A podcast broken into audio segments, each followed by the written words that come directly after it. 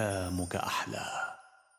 الحمد لله رب العالمين له النعمة وله الفضل وله الثناء الحسن. صلوات الله البر الرحيم والملائكة المقربين على سيدنا محمد وعلى آله وصحبه الطيبين الطاهرين الميامين. اللهم علمنا ما جهلنا وذكرنا ما نسينا وزدنا علما ونعوذ بك من حال أهل النار. نخلص نياتنا لله تبارك وتعالى بسماع مجلس العلم وننوي أن ننتفع بما نسمعه من العلم. بعد أن تكلمنا على شروط الطهارة نتكلم اليوم بإذن الله تبارك وتعالى عن التيمم وأحكامه. لذلك قال شيخنا رحمه الله ومن لم يجد الماء أو كان يضره الماء تيمم. آه. من لم يجد الماء كيف يعد غير واجد للماء؟ بأن فقد الماء حسا. يعني طلب الماء بين رفقائه آه، معه في القدر الذي يجب عليه الطلب من المساحة. بحث لم يجد. شو يعني القدر الذي يجب عليه الطلب من المساحة؟ يعني إذا كان مثلا مسافرا لنقل ففي الصحراء انقطع من الماء وفي طريقه انقطع من الماء. هنا إذا كان متأكدا أنه يوجد ماء بعيد عنه مثلا لنقل واحد كيلو متر هذا يعد واجدا للماء يذهب يقصده حتى يتوضأ. المسافة يقال لها هذه حد القرب التي هي قدر نصف فرسخ. فإذا كان يعرف أن الماء قريب منه يعني في ضمن مسافة نصف فرسخ هذا يعد واجدا للماء يقصد الماء حتى يتوضأ به ويصلي. نصف فرسخ شو يعني نصف فرسخ؟ هذه اصطلاحات كانوا يستعملونها الفقهاء في السابق. نحن الآن نستعمل كيلومتر والمتر في بعض البلاد الإنش والقدم ونحو ذلك. فنصف فرسخ الفرسخ ثلاثة أميال. يعني هلا اللي قوي بالحساب يحسب معنا. الفرسخ ثلاثة أميال الميل إما آه ألفي ذراع وقلنا الذراع آه هو من رؤوس الأصابع إلى المرفقين يعني قريب 45 سم 46 سم يعني قريب النصف متر هو أقل. آه الميل إما ألفي ذراع أو ثلاثة آلاف ذراع أو ستة آلاف ذراع يعني هناك خلاف بين الفقهاء بقدر الميل لكن لنقل ألفي ذراع. ألفي ذراع الميل والفرسخ ثلاثة أميال معناه نصف فرسخ قديش بيكون؟ ميل ونصف. فإذا قلنا الميل ألفي ذراع بس هيك يعني نحسبها بطريقة من حيث الإجمال سريعة. إذا قلنا الميل ألفي ذراع أليس قريب الكيلومتر تقريبا؟ تسعمائة متر تقريبا. آه ثلاث ميل ونصف يعني قريب الألف مثلا وثلاثمائة وخمسين مترا تقريبا. معناه إذا كان يعرف أن الماء في ضمن هذه الألف وثلاثمائة وخمسين مترا يعد واجدا للماء يقصد الماء يذهب يتوضأ ويصلي. طيب لا يعرف إذا كان يوجد ماء. ماذا يفعل؟ يبحث فيما سموه حد الغوث. لماذا سموه حد الغوث؟ قالوا الموضع الذي إذا أصابه شيء واستغاث ها استغاث غوث. استغاث بأصحابه برفقائه يسمعونه رغم تشاغلهم وينجدونه. قدروا هذا حد الغوث بثلاثمائة ذراع. كذلك يعني حسابات. 300 ذراع يعني تقريبا 145 متر تقريبا. فيبحث في ضمن حد الغوث في الجهات الأربعة. لكن ليس شرطا أن يمشي 150 متر في كل جهة لا. أليس بالنظر يظهر عنده أو يصعد إلى وهدة تلة مثلا وينظر من هذه التلة في الجهات الأربعة فيظهر له أنه لا يوجد ماء في هذه المواضع. فإذا بذلك يعرف آه، أنه لا يوجد ماء في حد الغوث فإذا هو فاقد للماء حسا. هذا معنى الكلام حين نقول حيث يجب عليه أن ينظر من المساحة يجب عليه الطلب من فيه من المساحة. فهذا يعد فاقدا للماء حسا. إذا كان الماء ليس في حد القرب وليس في حد الغوث. هذا يعد فقدا حسيا. آه يوجد هناك كذلك فقد معنوي. كيف يكون فقدا معنويا؟ مثال عنده ماء عنده جالون مي لكن يحتاجه لأجل أن يشرب أن يشرب أهله أن يشرب البهائم الذين عنده البقرة أو الغنم أو نحو ذلك. آه، يحتاجه لهذا. آه، فهذا يعد فاقدا للماء فقدا معنويا. كذلك له أن يتيمم. هذه حالة فقد فقد الماء بها يرخص له أن يتيمم. يجب عليه هنا إذا فقد الماء حسا أن يتيمم لأجل الصلاة. طيب الأمر الآخر واجد هو للماء عنده ماء لكن يخاف إن استعمل الماء أن يهلك يموت. أو يتلف عضو من أعضائه. يعني أن يضره الماء مثلا بطول المرض. آه فعند ذلك لأن الماء يضره كذلك له أن يتيمم. فإذا بهذين أحد هذين الشرطين يباح له التيمم. إما بفقد الماء أو بأن كان يضره الماء.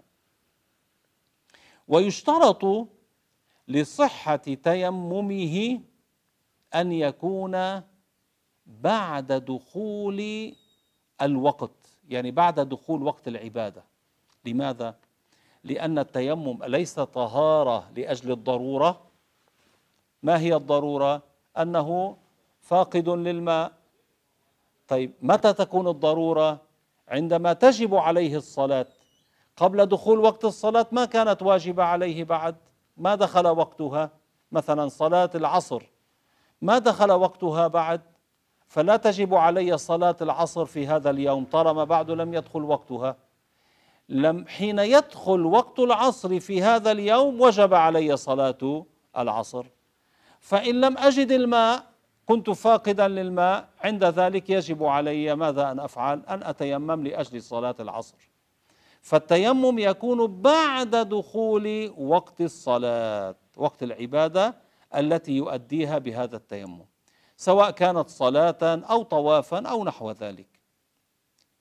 كذلك يشترط أن يكون التيمم بعد زوال النجاسة التي لا يعفى عنها عن بدنه فلو تيمم وعلى بدنه نجاسة لم يصح تيممه. هذا إذا كان عنده ماء يزيل به النجاسة. آه. عنده ماء قليل يزيل به النجاسة ثم يتيمم لأنه حين أزال النجاسة ما عاد عنده ماء فعند ذلك يتيمم. ويكون التيمم بماذا؟ يكون بتراب. في مذهب الشافعي رضي الله عنه لا يصح التيمم بغير التراب كالحجر. أما في مذهب الأئمة الثلاثة رضي الله عنهم يصح التيمم بالحجر. فيجوز للشافعي هنا أن يقلد غير الشافعي في هذا الأمر. يعني أن يتيمم بالحجر بالحصى. آه فالآن نحن نتكلم في مذهب الإمام الشافعي يكون التيمم بتراب خالص يعني صافي من الرماد ليس فيه رماد أو جص جفصين أو نحو ذلك. طهور يعني ليس ليس عليه نجاسة أو استعمل تناثر عن وجهه حين تيمم للصلاة التي قبل مثلا.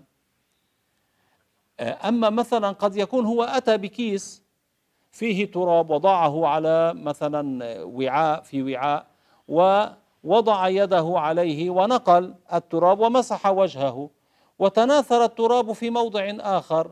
هنا له أن يعود يستعمل ما وضع عليه يده من التراب. ذاك لأن التراب المستعمل هو المتناثر فقط.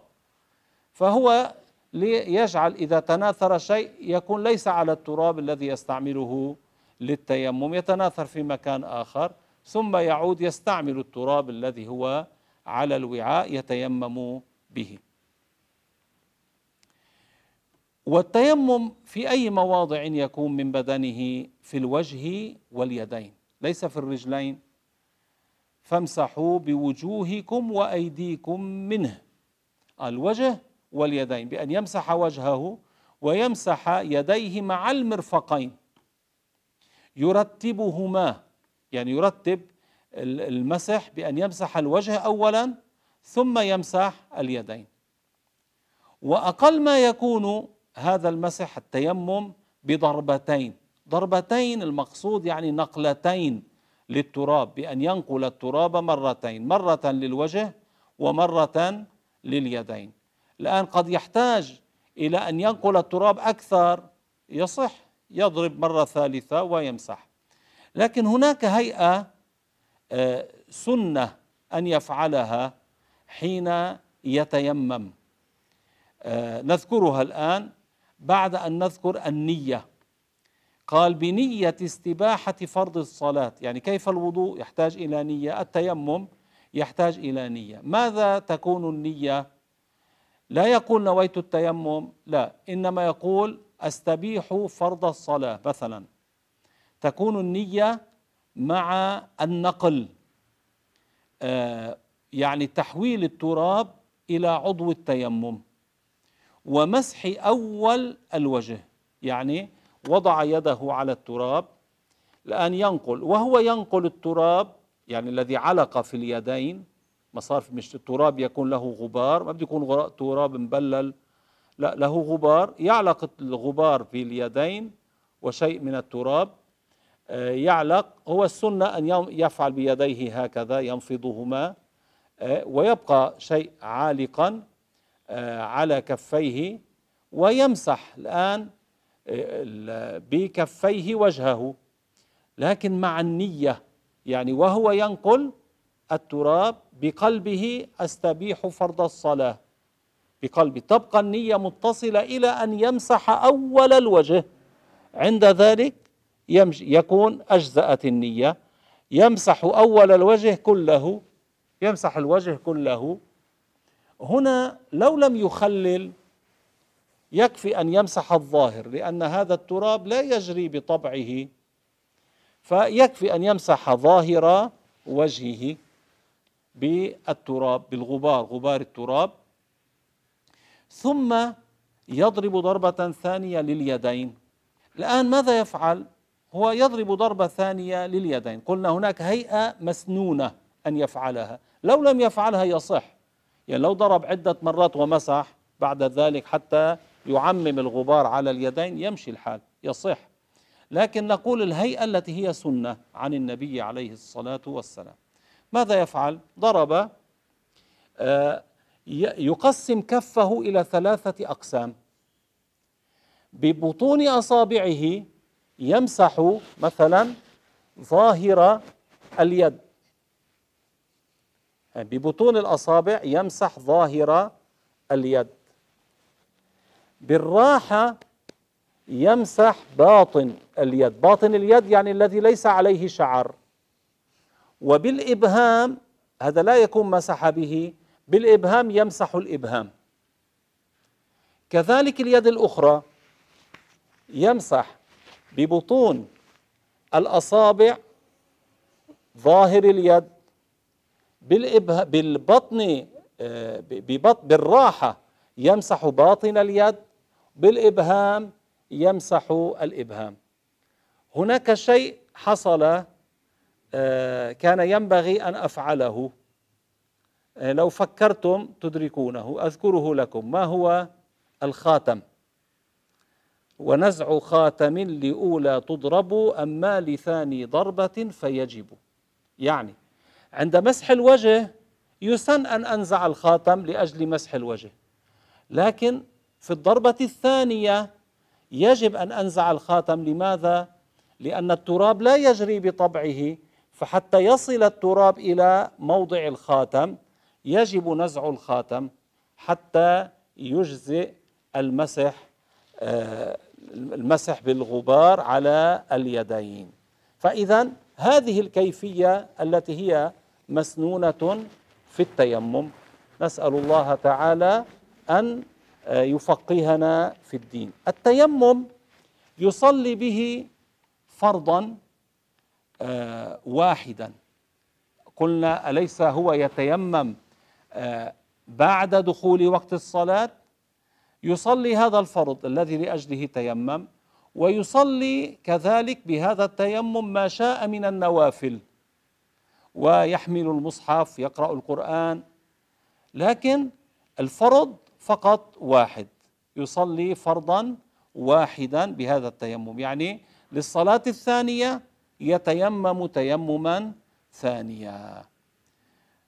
وسبحان الله والحمد لله رب العالمين. وصلى الله وسلم على سيدنا محمد وعلى آله وصحبه الطيبين.